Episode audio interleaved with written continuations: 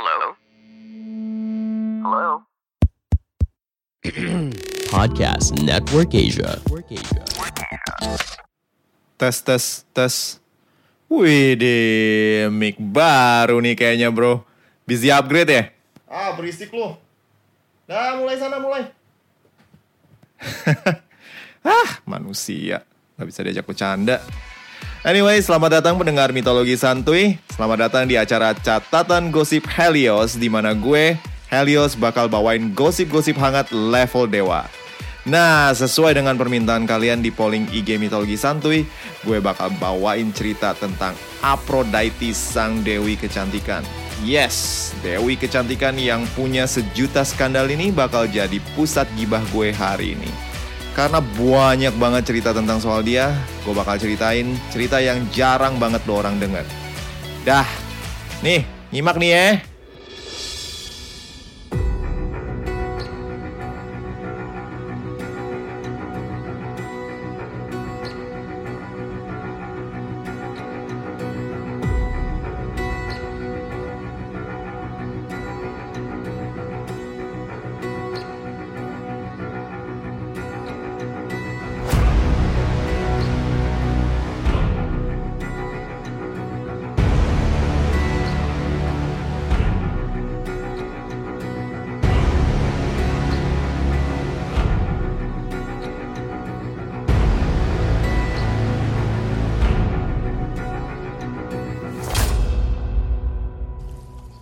Gue bakal mulai cerita ini dengan memperkenalkan seorang karakter. Karakter ini bernama Adonis. So, Adonis adalah pria yang paling ganteng yang pernah tercipta di alam semesta. Konon kegantengannya itu melebihi Opa Lee Min Ho digabung dengan Brad Pitt sekalian. Saking gantengnya Adonis ini yang you know kerjaan sehari-harinya tuh cuma manah-manah celeng atau burung liar di hutan Cibodas menarik perhatian banyak banget kaum hawa. Dari kalangan manusia sampai ke dedemit, sundel bolong, dan juga peri macam di Lord of the Rings. So, pada suatu masa, Aphrodite, sang dewi cinta yang kebetulan sedang liburan, main ke Cibodas bersama Eros, sang pemanah asmara, anaknya. Yang, you know, kalau lu lihat di hari Valentine, biasanya kalau lu lihat ada malaikat yang lucu imut-imut, dan suka manahin panah asmara, nah itu Eros. Eros ini kadang-kadang bentuknya seperti bayi dan kadang-kadang juga bentuknya seperti seorang pria dewasa yang ganteng. Mungkin kalau kalian udah dengerin cerita si guru Kelana tentang Eros dan Psyche, mungkin lu bakal ngerti kalau misalnya si Eros ini memang ganteng banget, tapi cemburuan. Nah, ketika lagi jalan-jalan sama mamanya, mamanya ini si Aphrodite melihat Adonis, sang pria yang ganteng banget ini sedang berburu. Oh my god, Opa! Aduh, Ros, lihat tuh Ros, kasep tenan akang ini. Aduh, ganteng banget, kinclong loh Ros. Teriak Aphrodite jejeritan kayak ABG di konser BTS. Eros yang cemburuan melihat ibunya memuji ketampanan Adonis cemberut gak senengan. Aphrodite yang sadar anaknya kesel ngelihat kelakuannya yang bagai DBG. You know what is DBG? Dewi baru gede. Langsung memeluk uh, Eros dan berusaha menenangkannya. Jangan marah dong, nak. Buatku itu, kamu paling ganteng sedunia. Karena dekapan sang ibu begitu erat, tak sengaja panah asmara Eros melukai sang dewi cinta. Ente tahu apa yang terjadi kalau kena panah asmara sang dewa asmara? Sedikit saja tergores. Anda akan merasakan sensasi jatuh cinta pada apa pun yang Anda lihat pertama kali. Dan hal ini nggak berlaku untuk manusia saja, tapi juga untuk dewa dan dewi. Alhasil, Aphrodite pun seketika jatuh cinta pada Opa Adonis. Hai ganteng. Godain tante dong ganteng. Adonis yang belum pernah melihat perempuan secantik Aphrodite kemudian jatuh kepada pangkuan sang dewi asmara. Mereka berdua memadu asmara di musim semi berjalan di hutan cemara dan menikmati keindahan Lake Como di Italia. Sementara itu Persephone, sang ratu alam maut alias permaisuri Hades, sedang berlibur ke bumi. Persephone yang setengah tahun sekali itu mendapatkan cuti untuk berlibur ke bumi bersama dengan ibunya, mampir dan kemudian melihat Aphrodite dan Adonis sedang menikmati espresso dan juga cannoli. Persephone mengagumi kegantengan opa Adonis dan kemudian jatuh cinta akibat anak panah Eros yang diam-diam memanah Persephone. I don't know why Eros iseng nembak sana-sini dengan panah asmaranya, tapi ya begitulah cinta. Kadang memang gak ada alasan dan sebab musababnya. Persephone sadar bahwa Adonis adalah manusia fana yang kelak akan tinggal di alam maut. Jadi, dengan sabar Persephone menunggu dalam kegelapan untuk mendapatkan hangatnya cinta Adonis. Kisah cinta Aphrodite dan Adonis terus berlangsung dan membuat cem-ceman Aphrodite yang lain cemburu. Adalah Ares, sang dewa perang, marah luar biasa dengan kehadiran Adonis yang menelikung hubungannya dengan sang dewi cinta. Mengetahui Adonis suka berburu, Ares menyamar menjadi celeng ganas yang berlari kian kemari bagaikan kesurupan atlet lari. Naluri pemburu Adonis menggodanya untuk memanasi celeng. Namun sang celeng perang alias Ares lebih cepat daripada panah Adonis dan langsung menerkam si opa ganteng yang sekarang terluka dan terkapar lemas. Darah mengucur deras dari luka di perutnya dan Aphrodite yang segera tiba dengan kereta angsanya mendapati sang kekasih telah berpulang ke alam maut. Tidak, tidak, tidak. Eh bentar, ada pesan sponsor nih. Payday Friday minggu ini dan manjakan dirimu. Setiap payday aku suka sekali beli baju. Semenjak pandemik, ini jadi susah banget buat pergi dan jalan-jalan ke mall untuk belanja. Sekarang tidak perlu lagi resiko untuk belanja. Belanjalah dari rumah dan tetap aman dengan Lazada. Lazada menyediakan berbagai pilihan brand dan toko-toko. Juga dapatkan voucher dan diskon dengan berbagai metode pembayaran. Kamu juga bisa ngeliat status pengiriman barang dan dapatkan update ketika barang sampai dan langsung mengirim pesan kepada penjual jika kamu memiliki pertanyaan. Siap untuk memasukkan barang ke dalam keranjang? Cek link di bawah ini dan juga jangan lupa gunakan kode referralku pada belanjaan kamu selanjutnya. Sekarang mari kita lanjut ke cerita gosip gibah dari Helios. Singkat cerita, Adonis sampai di alam maut dengan sambutan layaknya seorang raja. Para arwah penasaran membuat pesta penyambutan lengkap dengan penyanyi-penyanyi terkenal, termasuk Beatles, you know, the Beatles, minus Paul McCartney tentunya karena Paul McCartney masih hidup. Adonis terheran-heran dengan penyambutan ini dan kemudian diarahkan menuju istana sang penguasa alam baka, Hades, penguasa alam maut, dan juga saudara kandung Zeus. Hades saat itu sedang tidur, dan Persephone mengambil kesempatan suaminya yang sedang bobo siang itu untuk memberikan Adonis segala perhatian dan juga cintanya. Adonis yang takut kepada Hades, namun kepincut dengan kecantikan Persephone, berkata, "Tapi tapi bagaimana dengan Hades?"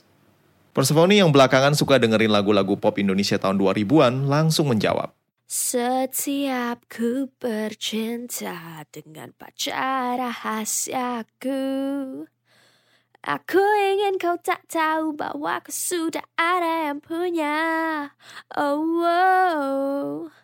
Setiap ku bercinta dengan pacar rahasiaku Aku suka, kamu suka, sudah jangan bilang siapa-siapa.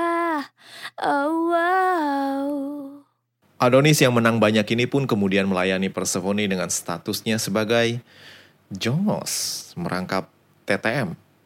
Hmm, kayaknya asik juga kali ya. Apalagi kalau jadi TTM-nya Ratu Alam Baka. Mungkin lu gak bakal mati. But ya, yeah, itulah yang dialami oleh Adonis. Lain Adonis, lain Aphrodite. Ditinggal Adonis, Aphrodite pun nelangsa. Dewi kecantikan ini pun duduk merenung di tepi kali. Sempat kepikiran buat nyemplung agar mati biar ketemu dengan Adonis lagi. Namun dirinya kemudian sadar kalau dia nggak bakal mati. Karena you know, Dewi itu kan abadi. Cinta yang membara akan Adonis membuat dirinya terus berpikir bagaimana caranya untuk bertemu dengan kekasihnya yang sudah di alam baka tersebut. Otaknya yang biasanya mesum tersebut kemudian mendapatkan titik terang. Hermes. Kok mikirin tas? No, Hermes di sini bukan tas-tas kecil yang bikin suami kesel bayarnya, tapi adalah seorang dewa gesit yang tugasnya macam, you know, ojek online atau WhatsApp jadi satu. So Hermes ini sebenarnya adalah anak dari Zeus dan Maya. Seorang anak dari raksasa mangku bumi yang bernama Atlas. Tahu nggak Atlas? Itu loh yang kalau lu buka peta tuh biasanya kan ada gambar raksasa mangku bumi gede kan. Nah itu Atlas. Saudara gua tuh.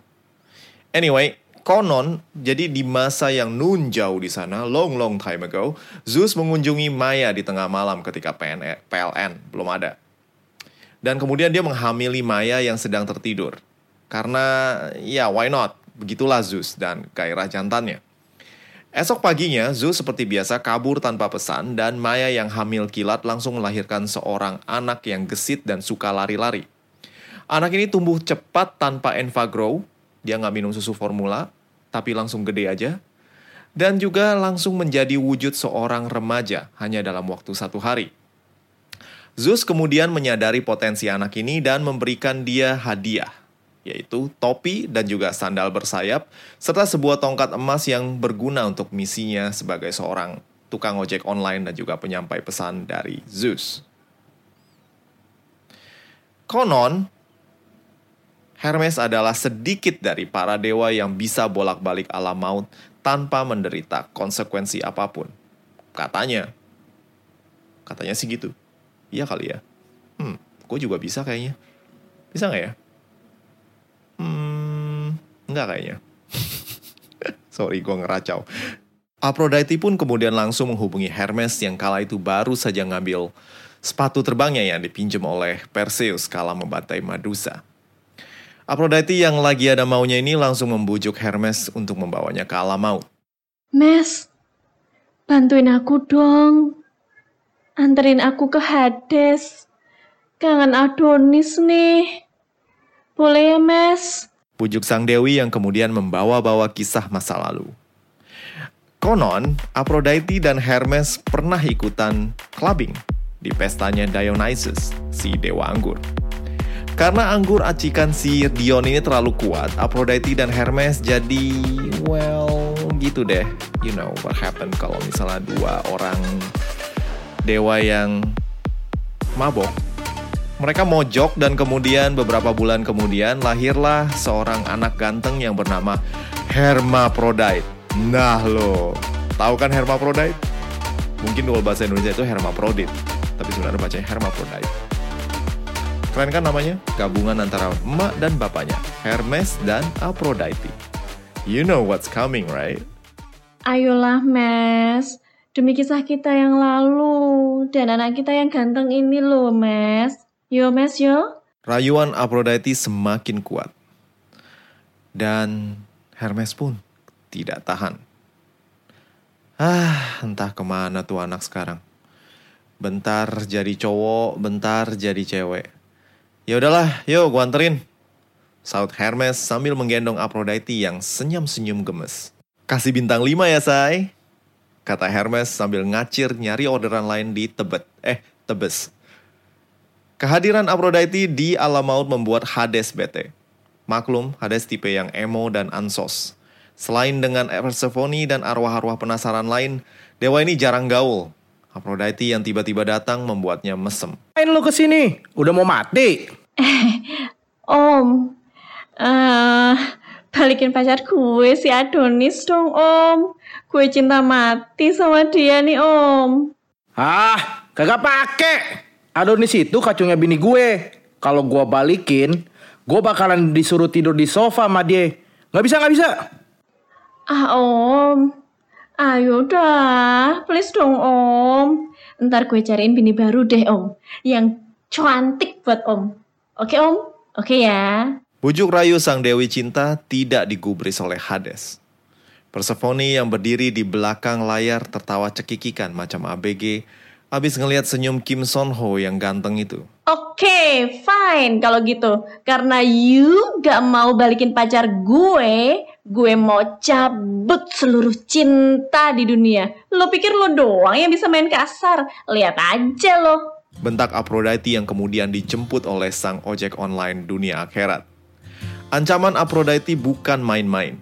Dia beneran nyabut semua cinta di dunia. Semua pasangan langsung ribut satu sama lain. Zeus dicuekin Hera yang ngomel melulu. Zeus kemudian kehilangan selera untuk selingkuh dan ngerasa pengen mati juga. Apollo mendadak membuang mahkota daun salam pengingat cintanya pada Daphne. Seluruh umat manusia merasa emo dan mendadak lagu cengeng putus cinta ala Taylor Swift pun kemudian populer lagi. Zeus yang tidak tahan dengan suasana ini kemudian memanggil Hades, Persephone, Adonis, dan juga Aphrodite ke Gunung Olympus. Zeus berusaha mencari jalan tengah biar semua senang dan cinta bisa balik lagi ke dunia. Akhirnya Zeus menyarankan Adonis menghabiskan waktu empat bulan bersama dengan Aphrodite di bumi, empat bulan bersama Persephone di alam maut, dan juga empat bulan sisanya untuk dia sendiri. You know, some guy need to have a free time, right? So, Opa Adonis memiliki empat bulan untuk dirinya sendiri. Aphrodite yang menganggap ini adil kemudian mengiyakan usul Zeus. Persephone yang biasanya rada posesif pun mengiyakan. Hades aja heran dengan Persephone yang terlalu gampang mengiyakan saran Zeus. Ternyata Persephone jauh lebih pintar daripada Hades dan Aphrodite. Kenapa? Karena Persephone memiliki waktu setengah tahun di bumi dan setengah tahun di alam maut. Kalau lu boleh tahu, jadi Persephone ini sebenarnya adalah anak dari Demeter yang punya waktu setengah tahun di alam baka dan juga setengah tahun di bumi. Nah, ketika dia berada di bumi selama setengah tahun, yaitu ada di bulan musim semi dan juga musim panas. So, kalau lu hitung-hitung, Adonis bersama dengan Persephone selama 4 bulan, dan Persephone punya waktu 6 bulan di bumi. Jadi, Persephone punya waktu 2 bulan lebih daripada Aphrodite untuk nyamperin si Adonis. Jadi, siapa yang menang banyak? Persephone. Salah. Teteplah Opa Adonis yang maha ganteng itu. Kenapa? Karena pacarnya dua, dia bisa keluar masuk alam maut tanpa celaka, masih punya free time pula untuk nembakin celeng atau jalan-jalan atau mungkin cari cewek lagi. Asik kan jadi Adonis? Emang jadi Helios? Mana enak?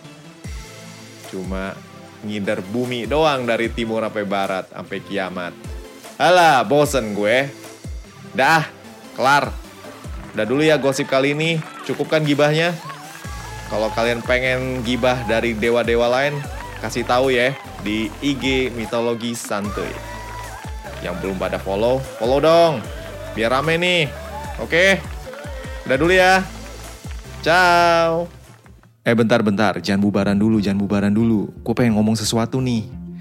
Gue pengen bilang terima kasih buat temen-temen gue, Syah, Henry, dan juga Tias yang udah ngebantuin gue buat voice over di episode kali ini. Tanpa kalian, episode kali ini pasti bakalan garing banget. Dan special thanks juga buat penggemar yang bernama Roni yang udah traktir gue di laman traktir mitologi santuy. Makasih banget bro untuk traktirannya dan gue juga demen banget pas lagi lu bilang lu selesain semua episode mitologi santuy hanya dalam waktu 16 hari. Maraton gile bro, mantep, keren. Anyway, buat temen-temen yang kepengen juga untuk traktir gue atau berkontribusi dalam podcast ini, silahkan masuk ke laman traktir mitologi santuy yang ada di deskripsi tiap episode. Thank you semua. Ya udah, capcus dah. See ya. Pandangan dan opini yang disampaikan oleh kreator podcast, host, dan tamu tidak mencerminkan kebijakan resmi dan bagian dari podcast Network Asia. Setiap konten yang disampaikan mereka di dalam podcast adalah opini mereka sendiri dan tidak bermaksud untuk merugikan agama, grup etnik, perkumpulan, organisasi, perusahaan, perorangan, atau siapa pun dan apa pun.